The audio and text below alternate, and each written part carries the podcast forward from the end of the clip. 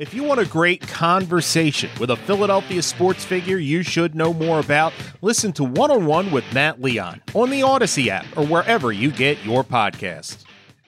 KYW News Radio original podcasts. Once upon a time, an Atlantic City woman was happily married. Two and a half years later, she found herself out a quarter of a million dollars. I married a man who took $227,000 from me. I could not, for the life of me, understand how somebody could do something like this. And I wanted to tell other people about my experience and the warning signs of this type of behavior so that they could avoid the same experience that I had.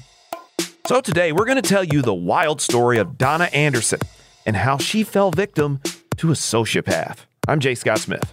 I'm Brian Seltzer. I'm Sabrina Boyd Surka. And KYW News Radio's Michelle Durham is here with us to take us on what is a pretty wild ride. Donna Anderson's story, Michelle, does not have a great start, does it? She's a wonderful woman from Atlantic City. She just is a great people person who believes the best in everybody that she meets. And years ago, she got swept off her feet by this gentleman and she just thought this was meant to be. And it was a very quick moving relationship, Brian, when you think about it. Two and a half years total relationship from dating to being married to the end of the relationship. So very, very fast moving. And when you think about that, and then you think about how much money she says was taken from her and then what she uncovered. So, shortly after becoming involved in this relationship, they got married. And then she started to notice signs and symbols that she had missed along the courtship because the courtship had moved at lightning speed. And now all of a sudden she's out over $200,000. She's starting to discover that her husband has other relationships with other women. He cheated with at least six different women during our two and a half year relationship. He had a child with one of those women. And then 10 days after I left him, not 10 days after I divorced him, but 10 days after I left him, he married the mother of the child, which was the second time he committed bigamy. So she puts on her detective hat. I me, I, I would have been heartbroken not Donna Anderson. She's made of steel. That's South Jersey steel. She put her detective hat on. She actually tracked down one of the women that her husband was allegedly involved with and called her up and said, Hi, my name's Donna, and you are involved with my husband, and I don't think you should give him any more money. And the woman said, It's too late. Already gave him over $92,000. And Donna said it was at that moment that she realized that what she thought she had, she never had at all. I could not, for the life of me, understand how somebody could do something like this until I it was suggested to me by my therapist that he was a sociopath. And I'm like, sociopath, what's that? Well, I researched it, and yes, my ex husband fit the bill. And I wanted to tell other people about my experience and the warning signs of this type of behavior so that they could avoid the same experience that I had. Why do you think she missed those signs in the first place? You know, you hear this, and I can imagine people being like, oh, well, she got married too quickly. She shouldn't fall in love so fast. But this is very common. So it's obviously not that simple. What do you think? Why do you think that she didn't see it until after the fact? That is such a good question, Sabrina, because this is because Donna alleges that her ex husband was a sociopath and a narcissist. And in talking with Dr. Jamie Zuckerman, who specializes in narcissists and the people who love them, Sabrina, according to Dr. Zuckerman, these people are so good that they're able to get into your psyche, figure out what it is you need in that relationship, and then make themselves the mold to fit that. If you don't know the red flags to look out for, it is extremely easy to, easy to fall into for all of us, every single one of us. So things to look for in the beginning and the beginning of the relationship is not the same as the middle or the end. The beginning is a deliberate attempt and a deliberate playbook to get the person kind of sucked in. So things to look for, like the relationship feels like a whirlwind. Like it's it's more than just too good to be true. It's like where have you been my whole life? You're my soulmate. I've never felt like this before. We were meant for each other. The stars aligned and and you hear that on date 2 or date 3. And listen, we all love that. It feels good. So if you don't know any different, you're going to take that and run with it because who, who doesn't love to hear that? And they're doing this to make you think they can't be without you in the very beginning, but really they're starting to keep tabs on you. They're trying to suck you in. Now, we've all been in love. And you think about that first brush of, oh my gosh, I'm in love with this person. This is the person for me. I think everybody in some way surrenders to that. And then you start to see the other side of the person that you love and you think, well, I can live with that. And sometimes there are some situations that you just can't live with. I think both of these words get thrown around a lot in not clinical contexts. You know, I think narcissist is just someone who's really full of himself, or people say sociopath a lot for just someone who's mean, not really thinking about a diagnosis. So, did Dr. Zuckerman give you kind of a definition of what exactly is a sociopath and a narcissist? What is in the, you know, this is actually a psychological condition? They are on the same tree, as Dr. Zuckerman explained. So they're part of the same overall clinical diagnosis, but they're not the same. They overlap in terms of symptoms. So it can be difficult to to determine which is what. But some of the key differences between the two is that with somebody who is who has narcissistic personality disorder, their main goal is to get their needs met through whatever way they have to, whether that's hurting you, it doesn't matter, hurting somebody else, it doesn't matter, lying, cheating, doesn't matter, as long as their needs are getting met. And anyone who comes and crosses them and is an obstacle in their way of getting their needs met will get their full wrath manipulation because they're in their way of getting their needs met. With a sociopath, the manipulation is still there, the hurt is still there, the harm, all of that. But some of the differences are those that are sociopaths tend to be a tiny bit more impulsive in nature. They also get joy out of hurting people versus hurting people by way of getting their needs met. It's really fascinating and also, in some ways, kind of sad Yeah. hearing more about this. Sad for the people who are preyed upon by sociopaths and narcissists, but also for the people themselves who have this condition on a human level. That's a sad part of this story. It is sad. It's a personality disorder and it's not to be taken lightly. So, how can you protect yourself? That's the most important thing, the most important question.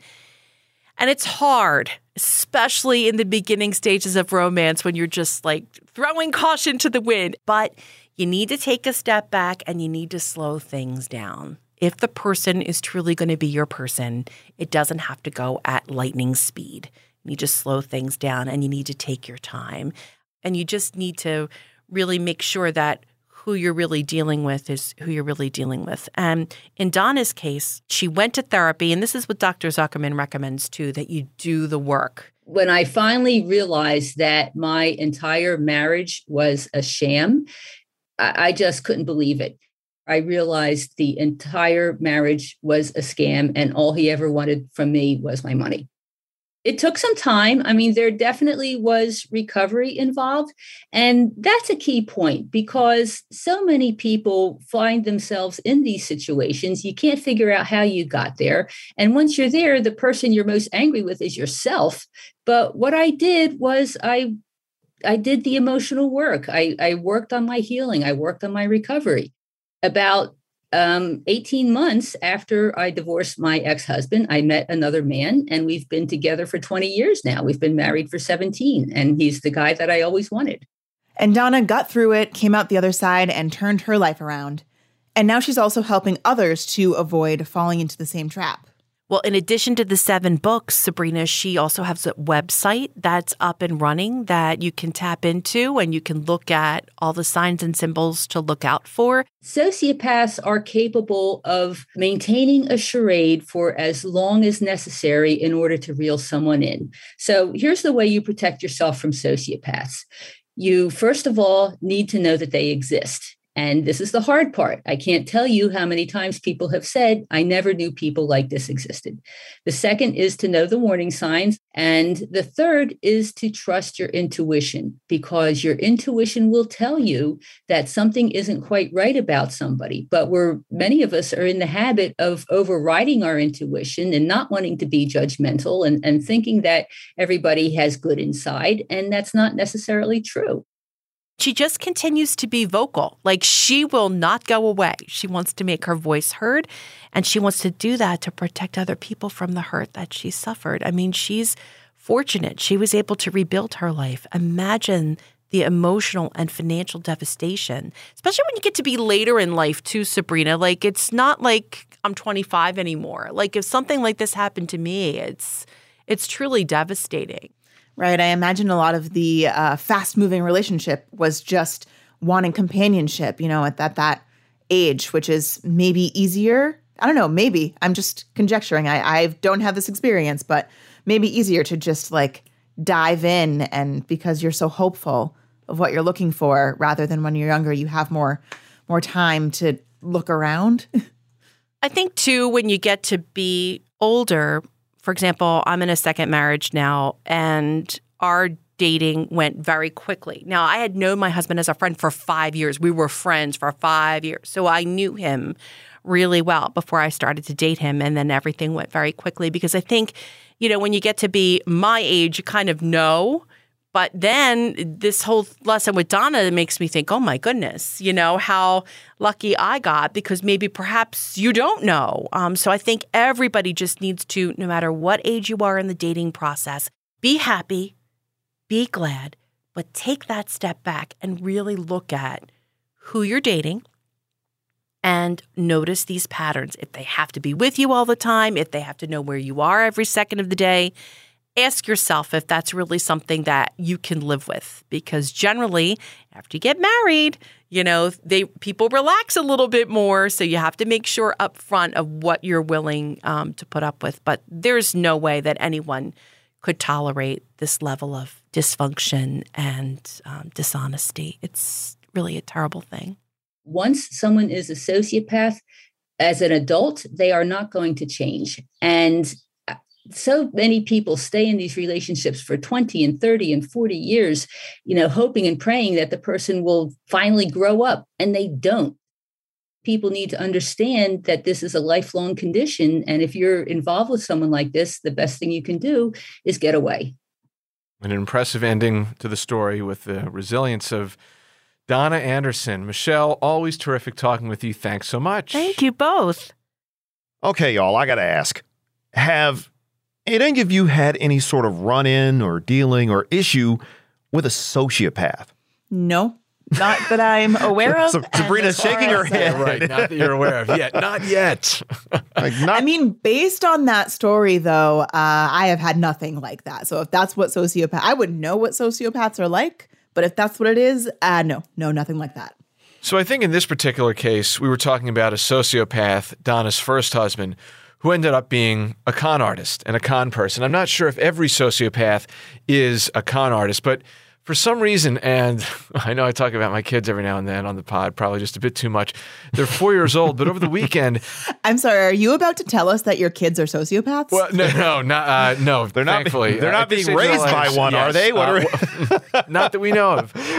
But we were having this conversation about superheroes and characters in movies that they've seen, and they're like, well, why do you like the Joker so much? And what is it with Ursula? You really like Ursula in The Little Mermaid. And I'm like, wait a minute. I do tend to like some of the villains, and I don't know why. And some of my, it's true, some of my favorite characters, whether it's in movies or TV, they're sociopaths, I think. I've even heard this thrown out there that Batman actually could be considered Yeah. a sociopath too, just because of when you think about his story and and the varying things that surround his whole origin. That it could be sociopath on sociopath when you get Batman versus the Joker, for example. I think we've all run into we've had our run-ins and just thankfully none of them have been along these lines. For more information about Donna Anderson and her story, plus links to her book and her website, all of that is down in the show notes. That's it for this Monday. I'm Jay Scott Smith. I'm Brian Seltzer. I'm Sabrina Boyd Surka. We appreciate you starting off the week with us. We'll be back at you on Tuesday.